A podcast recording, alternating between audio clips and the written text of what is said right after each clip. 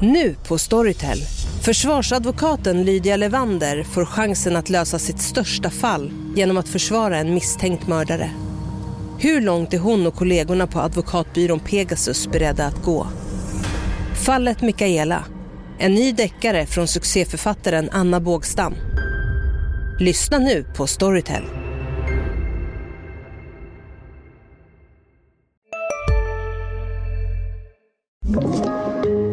Podplay. Den 18-årige rapparen och hans vänner poserade med skarpa vapen i en musikvideo. I ett unikt rättsfall har de nu dömts till fängelse för grovt vapenbrott. Enligt polisen är rapparen en krimfluencer med uppdrag att sprida propaganda och våldskapital för det kriminella Bredingsnätverket. Av gängets fem utpekade ledare är fyra efterlysta misstänkta för grova brott och tros befinna sig utomlands. Du lyssnar på Krimrummet, en podd av Expressen med mig Kim Malmgren.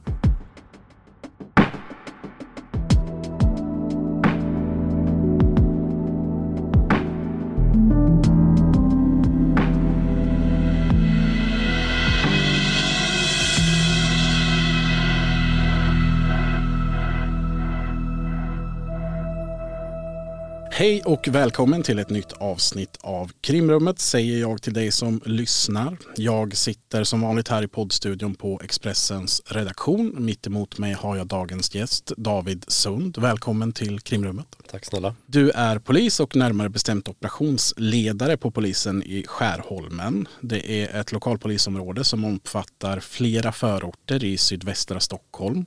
Om du kokar ner det, vad är det du jobbar med?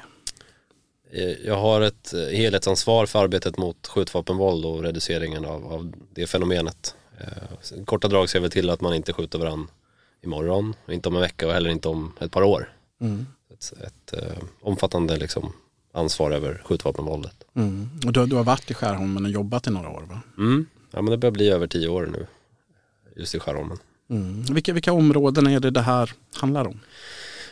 Där vi lägger fokus just nu och vill vända utvecklingen, eh, det handlar ju om våra, främst våra eh, klassade utsatta områden och det är ju Bredäng eh, och Vårberg som det ser ut idag. Sen har vi ytterligare områden i, i lokalpolisområdet som vi såklart heller inte vill ska bli utsatta. Men först och främst handlar det om att få ner utsattheten i de områden som redan är utsatta. Du befinner dig i någon sorts frontlinje mot nätverkskriminaliteten. Om du ger en, en lägesbild av de här områdena, hur, hur ser det ut idag där? Ja, men överlag, eh, vi befinner oss i ett läge nu där vi har ganska god kontroll. Jag säger inte att, att det inte förekommer men, men vi bedömer att vi har ganska god kontroll som vi brukar säga över framförallt konfliktytan. Och det innebär att vi vet väldigt mycket om nätverken. Vi vet väldigt mycket om vilka fiender man har. Vi vet mycket om eh, eh, vart det finns vapen, var man säljer narkotika.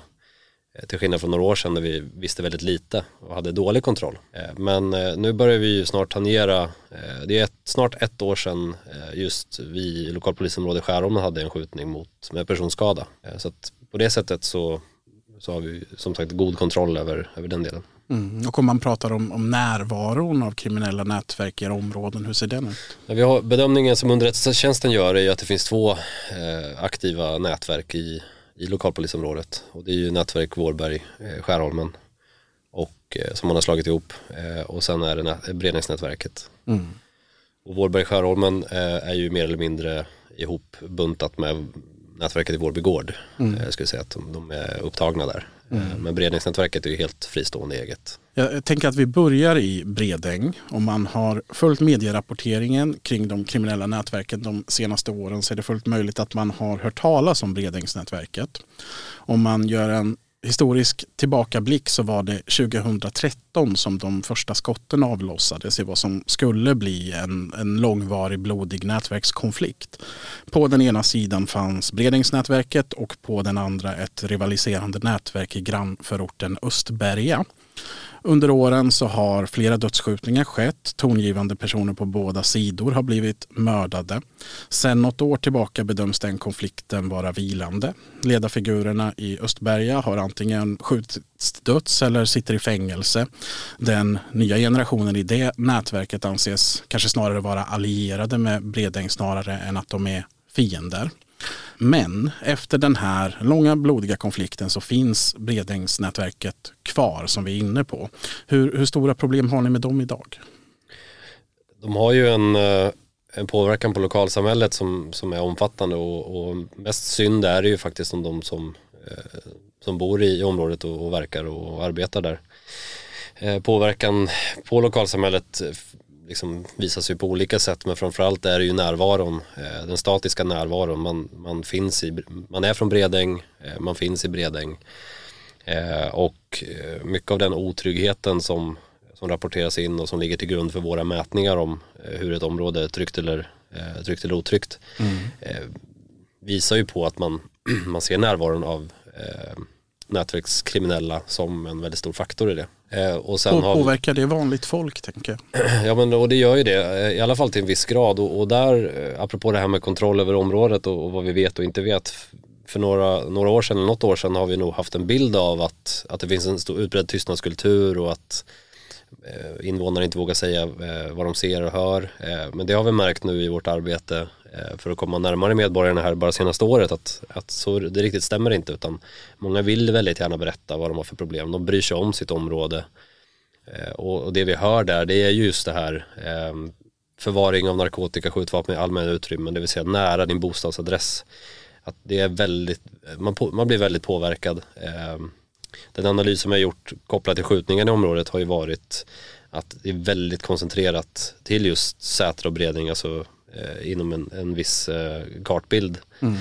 Eh, alla vapen som tas i beslag så att eh, som sagt det statiska, den statiska närvaron i Bredäng påverkar lokalsamhället eh, bra mycket mer än vad vi, vad vi hade vetat innan.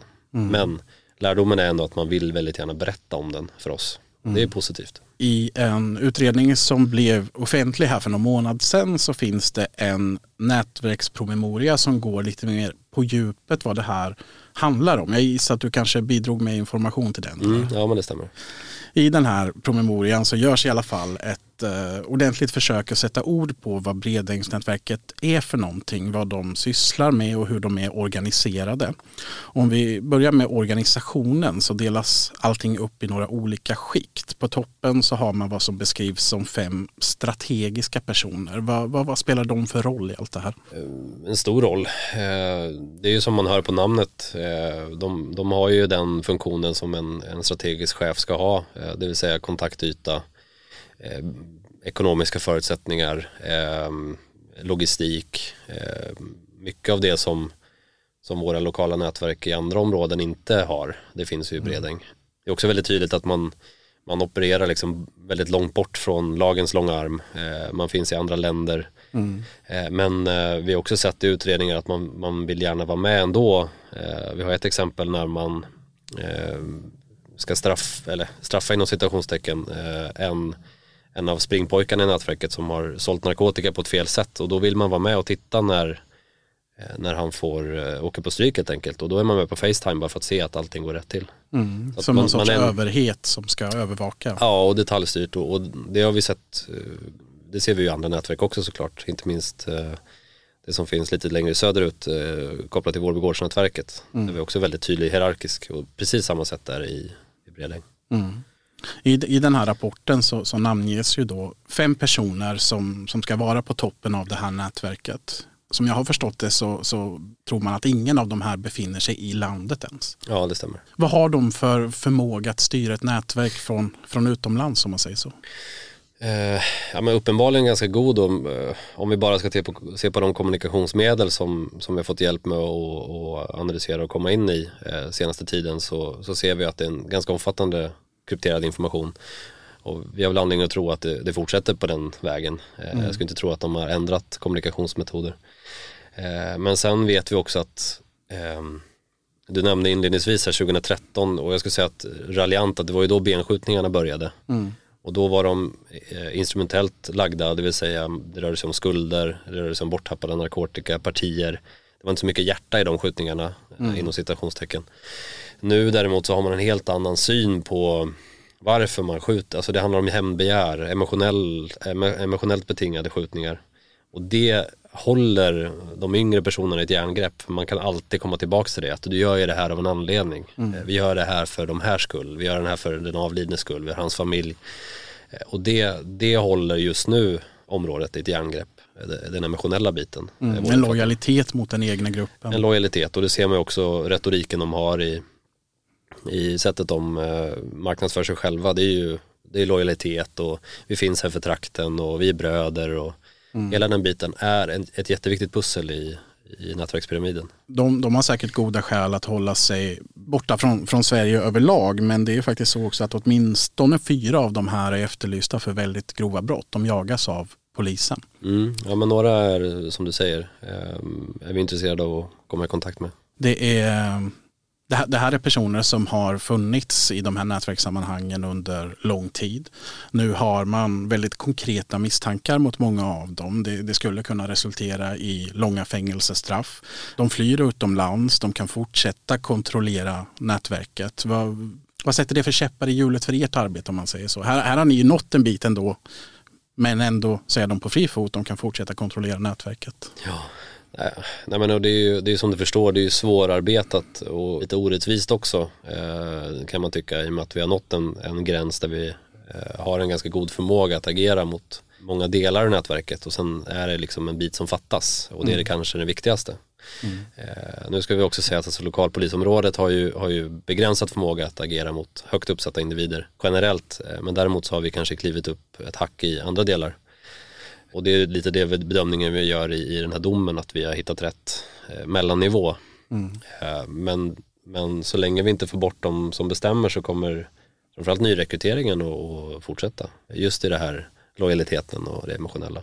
Nå någonting som jag överraskades av när jag läste den här rapporten det är att i utredningen står att det har framkommit att ledarskiktet betalar en medlemsavgift. Mm. Vad, vad handlar det här om? Eh, ja, men eh, det, det, finns ett avsnitt i kommunikationen mellan dem där det, där det är tydligt att eh, de här personerna som vi omnämner som strategiskt viktiga för nätverket är betalar in. Eh, de säger, säger, inte själva medlemsavgift men avgift i alla fall. Eh, och den, de pengarna går ju till till sånt som nätverket använder. Eh, gömställen eller bilar eller vapen. Och, och det är väl en, en månatlig betalning som, som sker på ett visst sätt. Mm. Vad kostar det? Ah, det var runt 5000 tror jag. Mm. Så det är nästan liknande summa som i Vårbygårdsnätverket. Just det.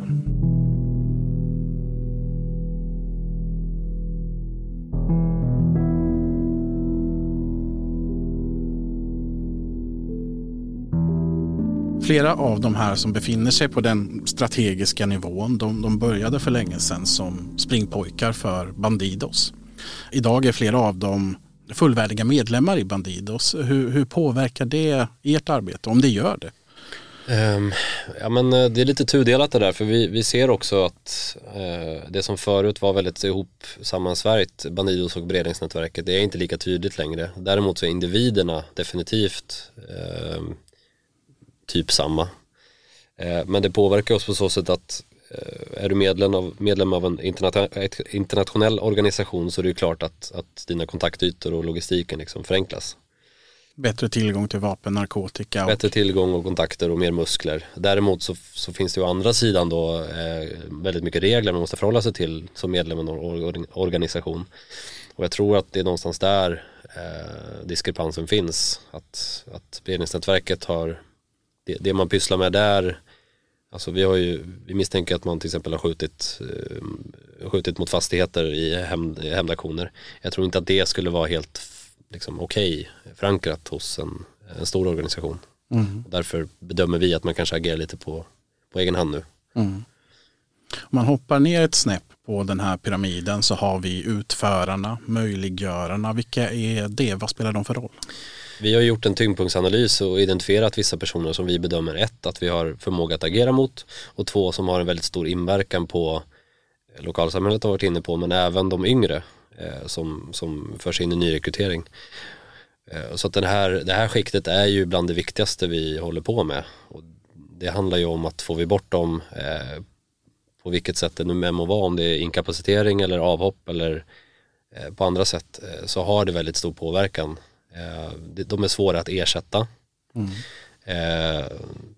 I alla fall snabbt. Eh, de, har en, eh, de är på väg uppåt i organisationen och har en delvis strategisk förmåga. Eh, de har mycket kärlek från den strategiska nivån. Det är en nivå som är eh, tacksam att jobba mot för att de begår brott mm. och också för att de har stor påverkan. Mm. Det står där i, i den här rapporten att de både vad ska man säga, någon sorts platschef för ja. narkotikahandeln och även de som utför våldsdåd för nätverket när det, när det krävs. I vilken grad tar de direktiv från den strategiska nivån? Det finns exempel på få exempel när de agerar liksom på egen hand och får kanske lite beröm för det. Att så här, nu har de tagit eget initiativ. Men generellt överlag så är det bara på direktiv av strategisk nivå. Att det finns olika typer av listor på personer man vill, man vill komma åt eller redovisning av narkotika. Men eh, som sagt vissa Vissa avarter finns det där man har agerat på egen hand men överlag i princip bara eh, agera på direktiv. Och om den strategiska nivån befinner sig utomlands, var befinner sig de här killarna? Eh, mitt i, de bor ju eh, i Bredäng mm. eh, och verkar i Bredäng och syns i Bredäng. Under sig, längst ner i pyramiden, så har man vad som beskrivs som springpojkar och lagerhållare. Vilka är det? Eh, ja men där pratar vi, den yngsta vi har sett i den här utredningen är ju 12 eh, år och sen är det hela vägen upp eh, till runt 20. Så det har, ett om vi utesluter ålder, det kanske inte har jättemycket med saken att göra utan mer vilken rang du har i nätverket. Mm. Ehm, sen är det alltid svårt att säga när är man med i nätverket eller inte men vi brukar också säga att man de som socialiserar sig med nätverket är också delvis, eh, ingår delvis. Mm. Eh, men det är personer som, eh, som man använder för att hämta ut paket med narkotika i. Man får stå på bank med sitt namn för att hämta ut. Man får använda mormors förråd för att lagerhålla narkotika. Man får hålla vakt. Vi vet att, att det finns på sociala medier en, en grupp där man kan varna var polisen finns och där är det bara att skriva vem som helst egentligen. Eh, mm. och så regnumret på en civilbil och vart de finns någonstans. Eh, vi har också sett att man nu, man får börja med försäljning av alkohol, eh, lustgas, mm. lite mindre viktiga liksom försäljningar. och sen jobbar man sig i princip upp. Men mellan 12 och 20, det är där någonstans de här springpojkarna befinner sig åldersmässigt. Mm. Vad, vad, gör man som 12-åring för Bredängsnätverket? Eh, nej men det handlar just om det här, eh, som sagt i början, att man varnar eh, eller får transportera eh, saker som kanske inte svider jättemycket att tappa. Eh, men, men enklare arbetsuppgifter i början i alla fall. Mm. Den här insocialiseringen i de här nätverken som man pratar om ibland, hur, hur ser den ut? Eh, på olika sätt. Eh, den sker ju, vi har ju sett också att den sker på liksom i, i kom, eh, offentliga platser, eh, bibliotek, fritidsgårdar, eh, precis som, som många andra nätverk. Eh, men det handlar ju om närvaron i området bara i princip. Mm.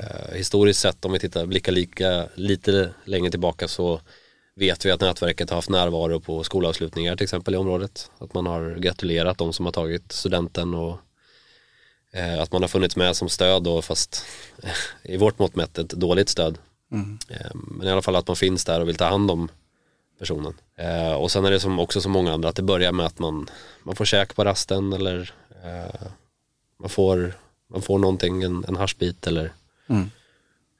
Men överlag handlar det om just det här som jag har sagt tidigare att man ska finnas för trakten för att vi har det här hotet mot oss eller vi, vi måste bedriva de här hämnddelarna man belönas om man gör något som uppfattas som bra. Vad händer om man gör något som uppfattas som dåligt?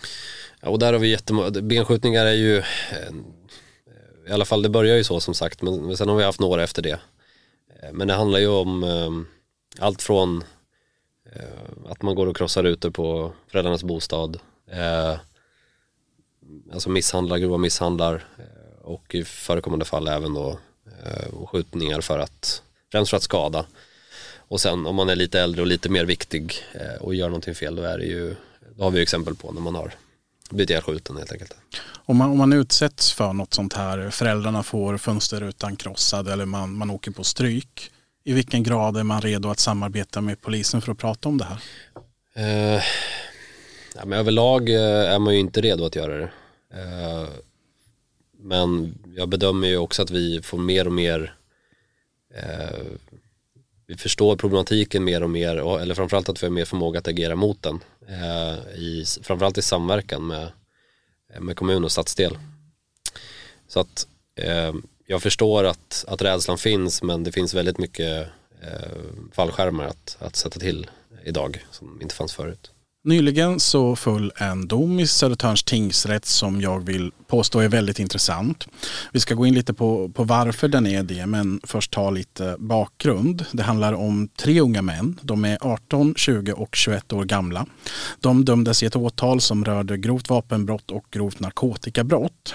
Straffen blev inte så långa.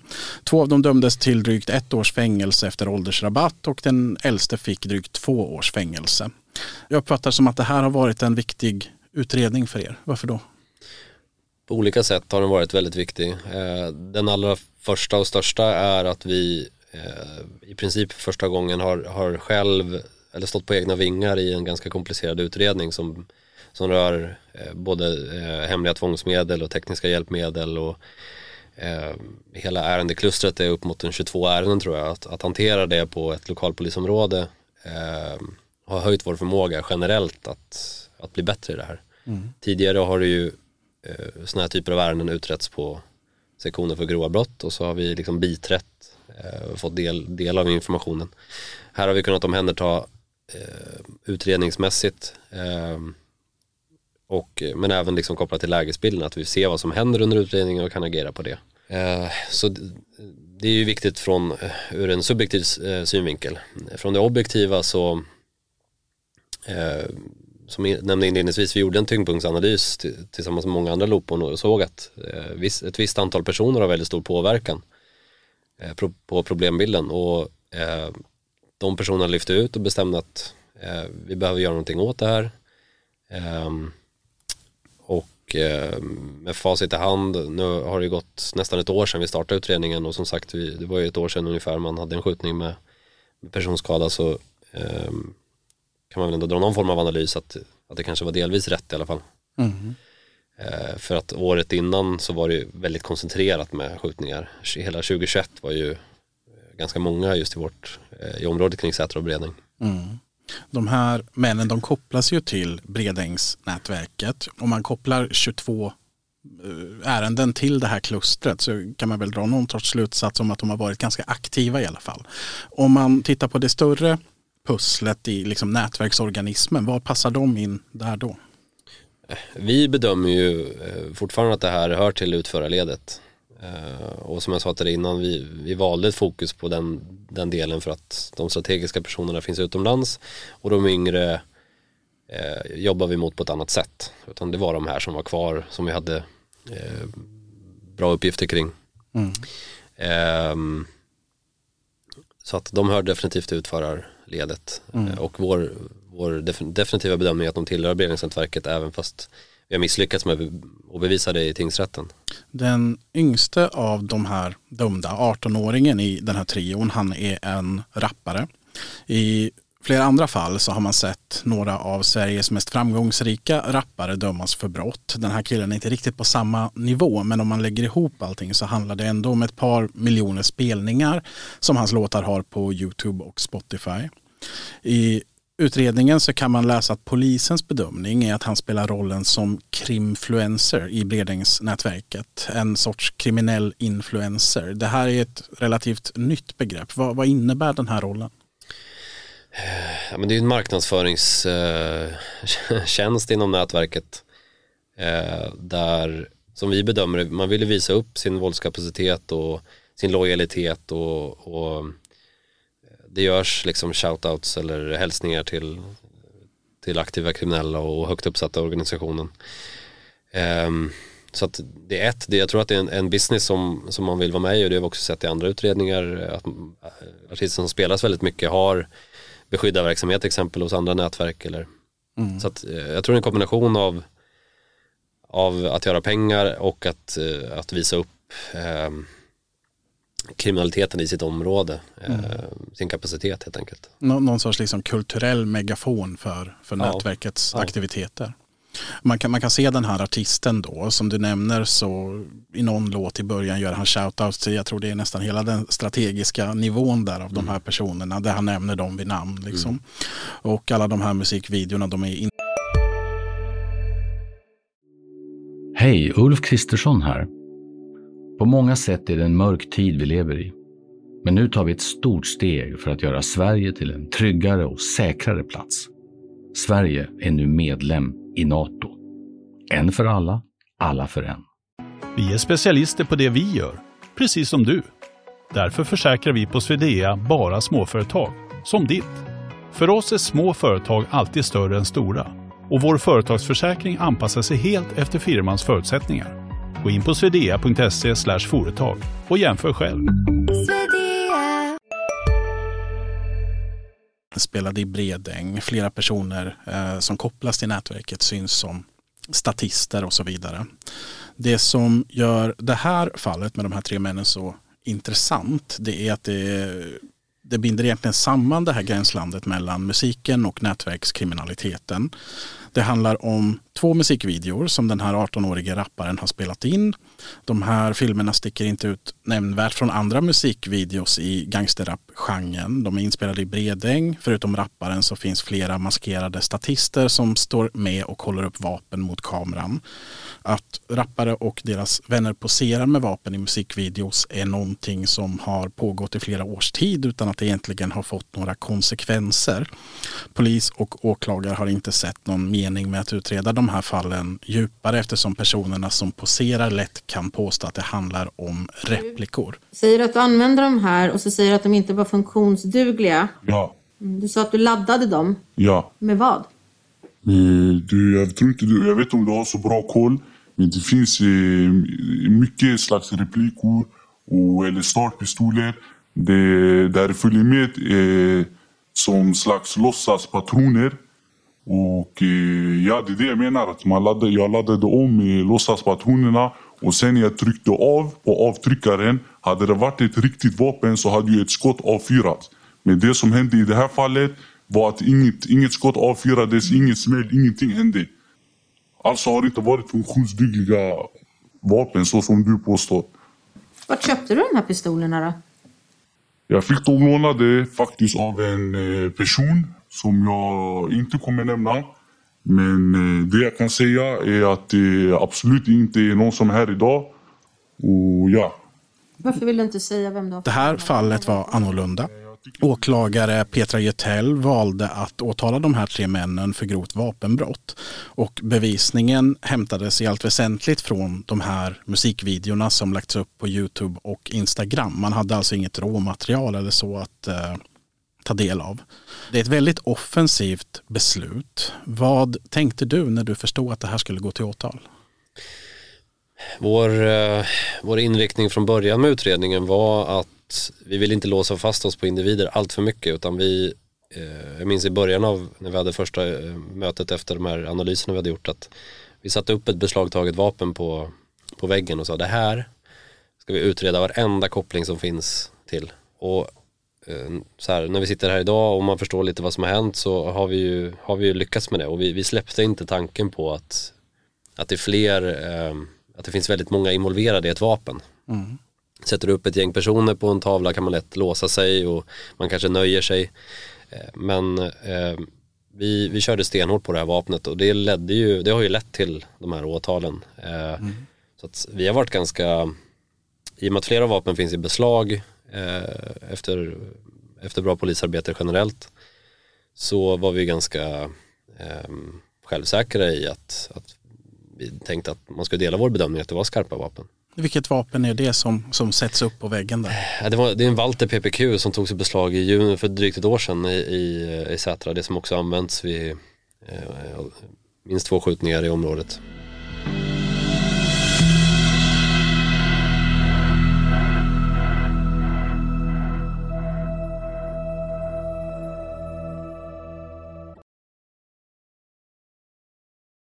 Gillar du poddar som tar upp aktuella kriminalfall och tar dem seriöst? Då tycker jag att du ska börja prenumerera på podden du lyssnar på just nu, alltså Krimrummet, om du inte redan gör det. Varje torsdag släpper vi nya avsnitt och gästas av intressanta personer som åklagare, försvarsadvokater eller andra kriminalreportrar. Jag heter Kim Malmgren och Krimrummet är min podcast som jag gör för Expressen. Nu fortsätter avsnittet. Det finns ju omständigheter som kanske förenklade för åklagaren att fatta det här då ändå innovativa beslutet. Den här musikvideon som det handlade om, den spelades in i februari i fjol. Under månaderna som följde så hittade man två pistoler som man misstänkt hade använts i den här musikvideon. I juni som du nämner så hittar man den här Walter PPQ-pistolen i Bredäng och i oktober hittar man en Glock i Husby. Det är ju inte vilka vapen som helst utan båda de här har använts vid grova brott.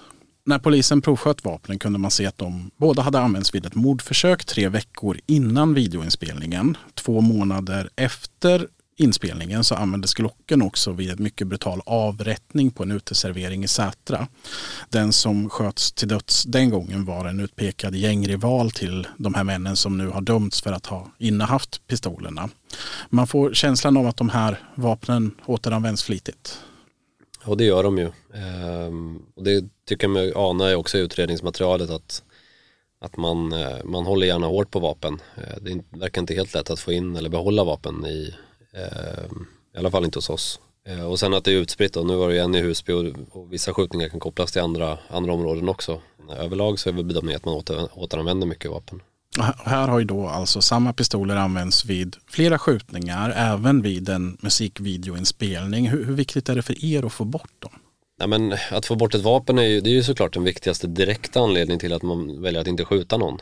Eh, men det är ju inget, det är inget långsiktigt eh, tänk utan vi kan ju ta vapen varje dag men så fort de flödar in eller att det finns någon som använder dem så, så kommer skjutningarna fortgå. Så att kombinationen av att plocka vapen från gatan eh, och att göra ja, men försöka göra som vi gör, att följa vapnet och att få väldigt många kopplade till det. Eh, I kombination med, med liksom samverkan och, och begränsad nyrekrytering, det är där någonstans vi börjar nå eh, resultaten. För att få en sån här dom till stånd så krävs en ordentlig utredning för att säkert kunna säga att det är samma vapen som har använts vid skjutningarna och i musikvideon. I olika expertutlåtanden i den här utredningen så kan man läsa att det ena vapnet i musikvideon har en räfflad mynning till exempel. Att det inte finns något skäl för en replika att ha det. Man har också analyserat ett bortslipat serienummer. Man kan se att det överensstämmer mellan musikvideon och det vapen man har i beslag. Summa summarum så är detta den första domen där personer döms enbart utifrån att, ja, men det som de själva har lagt upp i en musikvideo på Youtube. Tror du att detta kommer få någon, någon effekt? Jag hoppas det och, och mm, nu vill jag inte liksom, alltså musiken är ju en sak men det handlar ju också om att, att hanteringen av vapnen är ju väldigt hänsynslös. Alltså det finns filmare, det finns andra personer som arbetar med de här och spelar in de här musikvideorna. Så oavsett vad du använder vapnen till så så hoppas jag att, att det ska kunna räcka med att man tittar på ett vapen och bedömer det som hanteringen av vapnet eh, liksom gör bedömningen att, att det är äkta. Och, och då, då, då, blir ju frågan liksom en annan aspekt av det. Spelar det någon roll? För man hör den invändningen ibland att brott är brott, musik är musik. Eh, man ska inte blanda samman dem. Eh, nej, och, alltså jag kan väl delvis hålla jag, jag tänker inte bilda opinion kring, kring musik. Jag tycker att eh, musik är viktig oavsett vilken form den finns i. Däremot det, det jag motsäger mig är ju som sagt säkerheten. Eh, om man, ett, om man själv vet vilken säkerhetsrisk det finns att använda skarpa vapen eh, vid en eh, kulturyttring oavsett vad det må vara. Eh, men också budskapet eh, att det är så väldigt tydligt riktat mot många av de yngre i Bredäng som, som kanske inte har så mycket annat att lyssna på eh, Eh, de blir väldigt inspirerade av, av budskapet och mycket det omkring. Eh, att, man, att man berättar vad man har varit med om själv och att, att eh, livet är orättvist eller att samhället är emot en, det är en sak. Men att man också uppmanar liksom, eh, till de här hämndaktionerna eller att man gör shoutouts till eh, högt uppsatta i Bandido. Så det är någonstans där man kan, man kan dra debatten tycker jag. Mm, det är där någonstans de här två, två världarna gifter sig, precis som i det här målet. Ja. Vägg i vägg med Bredäng så ligger Sätra. Det är en förort där det har skett flera grova våldsdåd de senaste åren. I april 2019 så blev två unga män brutalt mördade i ett källarutrymme. Strax därefter mördades en utpekad nätverksledare i sitt hem i vad som misstänks ha varit ett hämndmord. Man kan naturligtvis ha viss förståelse för det här men allt detta rev upp rätt stora sår i lokalmiljön. Var det så? Ja, det var det. Är jag någorlunda rätt ut om jag påstår att det blev en sorts uppdelning mellan de yngre och de äldre i den, den kriminella miljön i Sätra? Ja, det var hela, hela syftet med, med morden skulle jag säga. Ja, hur, hur, vilken värld var det ni fick gå in och arbeta i då? Men vi gick ju från en värld där, där nätverket som fanns i Sätra var ganska väl, välorganiserat och fungerande och man, man höll på med planering av grova rån, grova stölder, narkotikaförsäljning. och sen gick det eh, eh, i någon form av konflikt och övergång till ett, eh, en grupp av, av yngre personer som inte alls hade samma typ av kapacitet och som ganska snabbt då såklart åts upp av, av eh, nätverket i Bredäng. Så att på så sätt så om man ska ge sig på någon sårbarhetsanalys i, i den nya konstellationen så är det ju arbetet betydligt enklare för att många av de unga räcker det kanske med kontakt med socialtjänst och placeringar och sådär. Men som vi beskrivit tidigare så är arbetet med att få bort strategiskt viktiga nätverk är ju, är ju svårt. Jag pratade med en poliskollega till dig här i krimrummet häromveckan, Kristoffer Boman. Han pratade om att han upplever att det finns en normförskjutning hos ungdomar som växer upp i områden där nätverkskriminaliteten har fått fäste.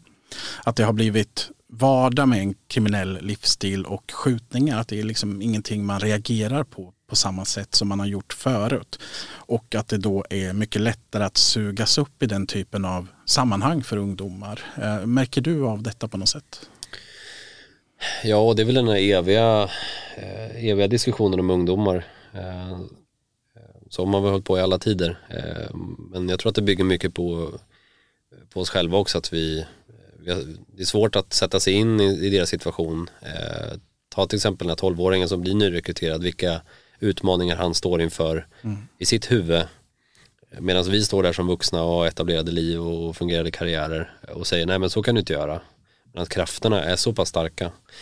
Så att eh, i många fall så, så är det ju självval till en viss, viss gräns men sen där gränsen går det är ju när man blir tvingad till saker. Eh, så att jag tror ungdomar idag har det inte lätt. Eh, eller så här, det är inte, vi pratar inte om jättemånga ungdomar som sugs upp i nätverkskriminalitet. Mm. Men de vi uttrycker oro för och de vi berättar för föräldrarna att vi, vi, vi tror att er son eller dotter eh, är involverade i socialiserade med nätverk. De är vi genuint oroliga för. Så jag tror att det är en tuff värld.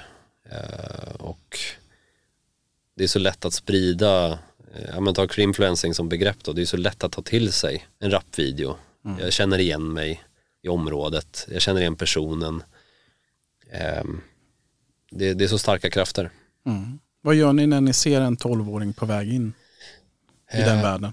Ja men och det är också en del av vår stärkta förmåga att, att i sådana här, i såna här komplicerade utredningar så förekommer det ganska ofta att man har en eh, att vi har liksom hemliga tvångsmedel och annat sätt att få till oss information som vi inte haft tidigare. Och genom det har vi också kunnat se att, att många individer som, som inte har fallit under vår radar genom traditionellt polisarbete, det vill säga finnas, finnas där ute, eh, att, att, att de är helt annorlunda än de vi, vi trodde att vi var oroliga för. Så att den vetskapen har ju gett oss förutsättningar att kunna agera tidigt och det är ju det, i princip det enda som hjälper tidiga insatser. Hur tidiga då? Eh, så fort vi får reda på informationen och, och om man ska dra parallellen då eh, när utredningarna låg på en sektion, utredningssektion som, som vi inte hade daglig kontakt med den här typen av uppgifter om vilka som eh, utnyttjades eh, som var unga, den, de, den kommer ju inte till oss. Eh, men nu i det här arbetet som vi har bedrivit så har vi i, bland annat i samverkan med grova brott i Stockholm syd fått eh, spanare eller utredare att, att snappa upp sådana information om vilka som utnyttjas och ger den till oss. Mm. Sen kan vi ta hand om den. Men vi har ju en absolut skyldighet att, att förmedla information om barn som far illa. Eh, och den förmågan har också höjts eh, hos oss nu. Mm. Jag, jag, tycker att jag, när jag pratar med, med poliser som arbetar med de här frågorna så hör man ofta att samarbetet med socialtjänsten kan vara väldigt eh, ojämnt. Ibland funkar det jättebra, ibland funkar det inte alls. Mm. Vad, vad, är dina upplevelser här? Eh, mycket av alltså, samarbetet bygger ju på en frustration hos båda sidor att, att man inte riktigt har full insyn av, av vad man gör för någonting. Eh, och om man bortser från den eh, aspekten så tycker jag att samarbetet funkar bra. Eh, vi, vi bedriver ett arbete nu där vi vill prata om rätt personer. Eh, det är bara vissa personer egentligen som vi är oroliga för och de andra eh, som kanske har sociala skyddsnät eller som inte är lika oroliga för eh, de får vi omhänderta på annat sätt. Men de vi ska prata om tillsammans de måste vi också göra en analys kring. Vad behöver de? Ehm, och det, det, kan bara vara några. Vi kan mm. inte jobba lika, lika mycket med alla. Mm. Så att överlag eh, samverkan är god men insynen i respektive arbetssätt eller ehm, eh, metoder eller vad man faktiskt gör med ärenden den är begränsad mm. av en anledning. Men det skapar frustration hos båda led tror jag.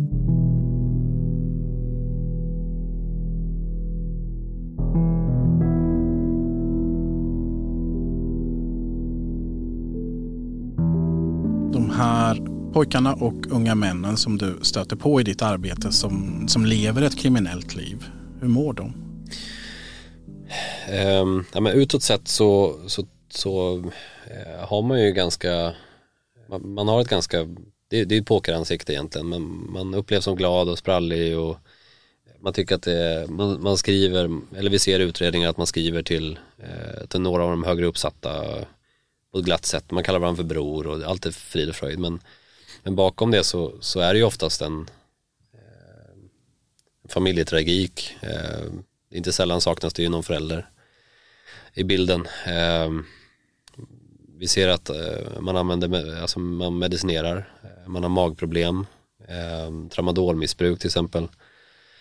Eh, att man blir tvingad att göra saker som man inte vill, lite det som jag var inne på förut. Mm.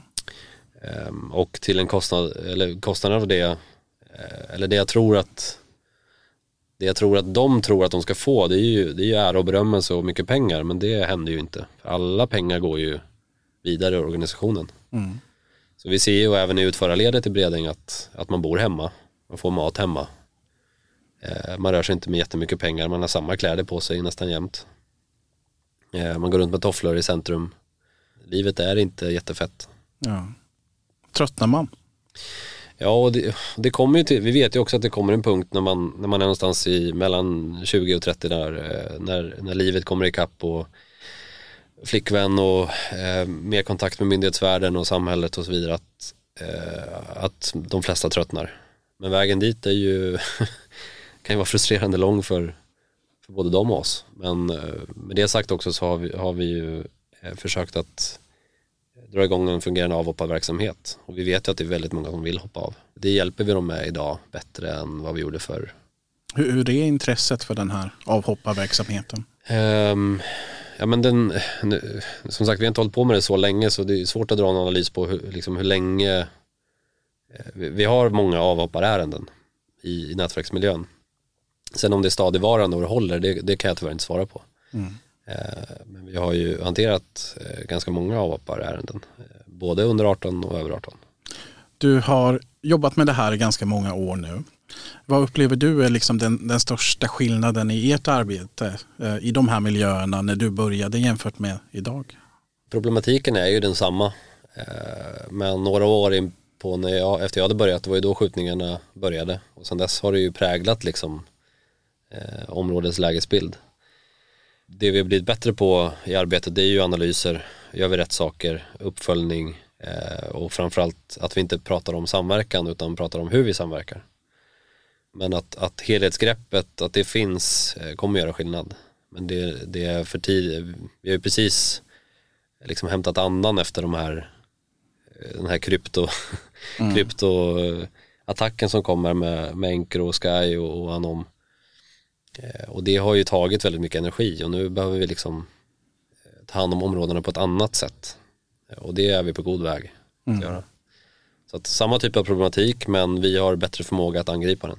Man tittar på, på samhället i stort så pekar väl mer eller mindre alla mätbara resultat på att de kriminella nätverken de senaste åren har blivit fler, de omfattar fler individer. Känner du att ni kan, kan möta den utmaningen som ni står inför, inför det faktumet? Eh, ja men vi har som sagt vi har god förmåga eh, att, att ha ett helhetsgrepp kring det. Eh, sen kommer det alltid finnas alldeles för många individer som väljer att, att eh, gå, liksom vara medlemmar i ett kriminellt nätverk än vad vi kan ta hand om. Men vi kan bara göra det, det bästa vi kan och eh, som sagt vår förmåga generellt på alla lokalpolisområden och polisen i stort är bättre nu. I och med att vi har, vi har också tränat på de utmaningar vi har, stått, vi har ställts inför. Mm. Du nämner att ni, ni har inte haft någon skjutning mot person på länge. Vad, vad innebär det för er övriga verksamhet? Det är ju det att eh, jag hävdar ju fortfarande att, att det viktigaste arbetet vi gör just nu det är eh, att ta den här stulna, stulna mopeden som står i någons cykelförråd, att agera mot en eh, person som, som röker cannabis i ett trapphus eller eh, inte minst den informationen som kommer in om våld i, i hemmet. Eh, alltså grannar som, som tipsar oss eh, om att det finns, förekommer våld i trapphuset men, men inte vill liksom anmäla per se. Eh, den typen av, uh, av arbete kan vi lägga mer tid på. Mm. Så att det reaktiva arbetet uh, blir ju i mindre frekvens. Vi behöver inte åka på fyra polispatruller in i Bredängscentrum för att man kastar sten utan vi kan, vi kan ägna oss åt det som, som våra medborgare vill att vi ska göra. Och det, jag tror mig, det är inte att, att jobba med skjutningar för det, det drabbar de kriminella utan det man oftast vill att vi ska fokusera på det är ju vardagliga problem som drabbar mig själv som, som bor i området. Hur ser du på risken att en, en våldsspiral skulle kunna bryta ut och liksom ödelägga den delen av arbetet som du pratar om? Nej, men det, och det är alltid nackdelen med den här typen av arbete som vi bedriver att det räcker med i princip med en, en skjutning för att, eh, för att slussarna ska öppnas. Och det, det, ser vi ju jättebra exempel på i andra områden under året. Eh, så att vi, vi, gör det vi kan för att hålla nere men som sagt en, en skjutning eller eh, ett snedsteg eh, kommer att rasera det och bidra till eh, snöbollseffekt kring det. Mm. Vi, vi, vi sammanfattar lite här så Ingen skjutning på, på nästan ett år. Ja, med personskada i alla fall. Med personskada. Mm. Ett eh, kriminellt nätverk i Sätra som inte längre betecknas som det. Man får säga att det går ganska bra för er polisiärt om man jämför med andra liksom, områden i Stockholm eller sådär. Mm. Samtidigt så har man en fortsatt stor närvaro av kriminella nätverk. Man har utsatta områden. Din helhetsbedömning här, är du, är du nöjd med hur allting går eller vill, vill man mer? Man, hur ser du på det? Man vill alltid mer. Eh, däremot är ju förväntan på en själv eller, eller mina kollegor att förändra världen, den, den finns ju inte längre. Mm. Utan eh, som sagt det handlar om de här små stegen, förändra små platser, eh, förändra små fenomen. Eh, och just nu är det inget litet fenomen men det är någonting vi har valt att lyfta ut och det är ju skjutvapenvåldet. Och i och med att vi har gjort det, valt att fokusera på det, rätt metoder på rätt personer, eh, funnits nära medborgarna som har tipsat oss, eh, har, ju, har ju lett till att vi, vi står där vi står idag. Så att, eh, som sagt, vi, vi, vi är på vi är på rätt spår. Eh, men det krävs ganska lite för att, för att rasera det också. Mm. Du är operationsledare för en insats som rör skjutvapenvåldet i ett lokalpolisområde där ingen skjuter. Vad gör, ja. du, vad gör du på dagarna då? Ja, precis. Det, jag får faktiskt frågan av, av många kollegor också. Eh, och eh, som jag sa i, i anförandet här att eh, jag ser till att man inte skjuter varandra imorgon och inte nästa vecka och inte om ett år heller det som är skönt med att de inte ska skjuta varandra imorgon det är ju att jag kan fokusera på det som händer om ett år. Mm. Eh, och jag kan, eh, ehm, jag har tid att, att förlägga min arbetstid på, eh, på att samverka rätt, på att förändra platser, på att göra livet gladare liksom för, för medborgarna så att de kan tipsa oss om, om vart vapnen finns eller vilka som, som är på väg in i, i kriminalitet. metodutveckling, jag nämnde det här att se skjutvapen som en gängmedlem var ju någonting som vi började, började med och en metod som vi hämtat från, från amerikanerna. Eh, den typen av eh, innovation och utveckling är sånt som jag kan hålla på med dagarna. Hur, hur ser man till att en skjutning inte sker om ett år rent konkret? Arbeta med rätt personer eh, på rätt plats med rätt metod. Och ett bra exempel är ju den utredning som vi, som vi pratar om idag Eh, där, domen kom här förra veckan. Eh, det är ju precis det jag beskriver, det är ju det vi har gjort. Vi har sett till att, att det inte skedde en skjutning på ett år mm. genom att lägga rätt fokus på rätt personer. Eh, och därtill också trycka till extra polisresurs och, och ändrat mindset hos kollegorna att, att förändra mikroplatser, komma närmare medborgarna och samverka på ett effektivare sätt. De komponenterna har ju lett till att vi står, vi står i ett ganska gynnsamt läge idag. Där tycker jag att vi sätter punkt för veckans avsnitt av Krimrummet. Tack David Sund för att du ville gästa oss. Tack själv. Nästa vecka kommer ett nytt avsnitt. Lyssna då.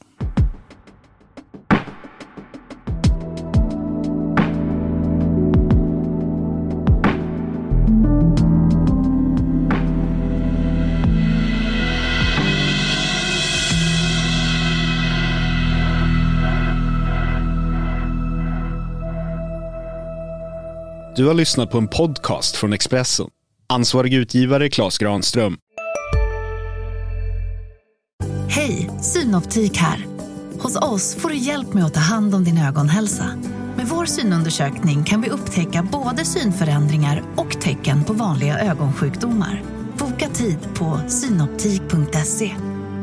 Hej, Susanne Axel här. När du gör som jag och listar dig på en av Krys vårdcentraler får du en fast läkarkontakt som kan din sjukdomshistoria. Du får träffa erfarna specialister, tillgång till lättakuten och så kan du chatta med vårdpersonalen. Så gör ditt viktigaste val idag, listar dig hos Kry.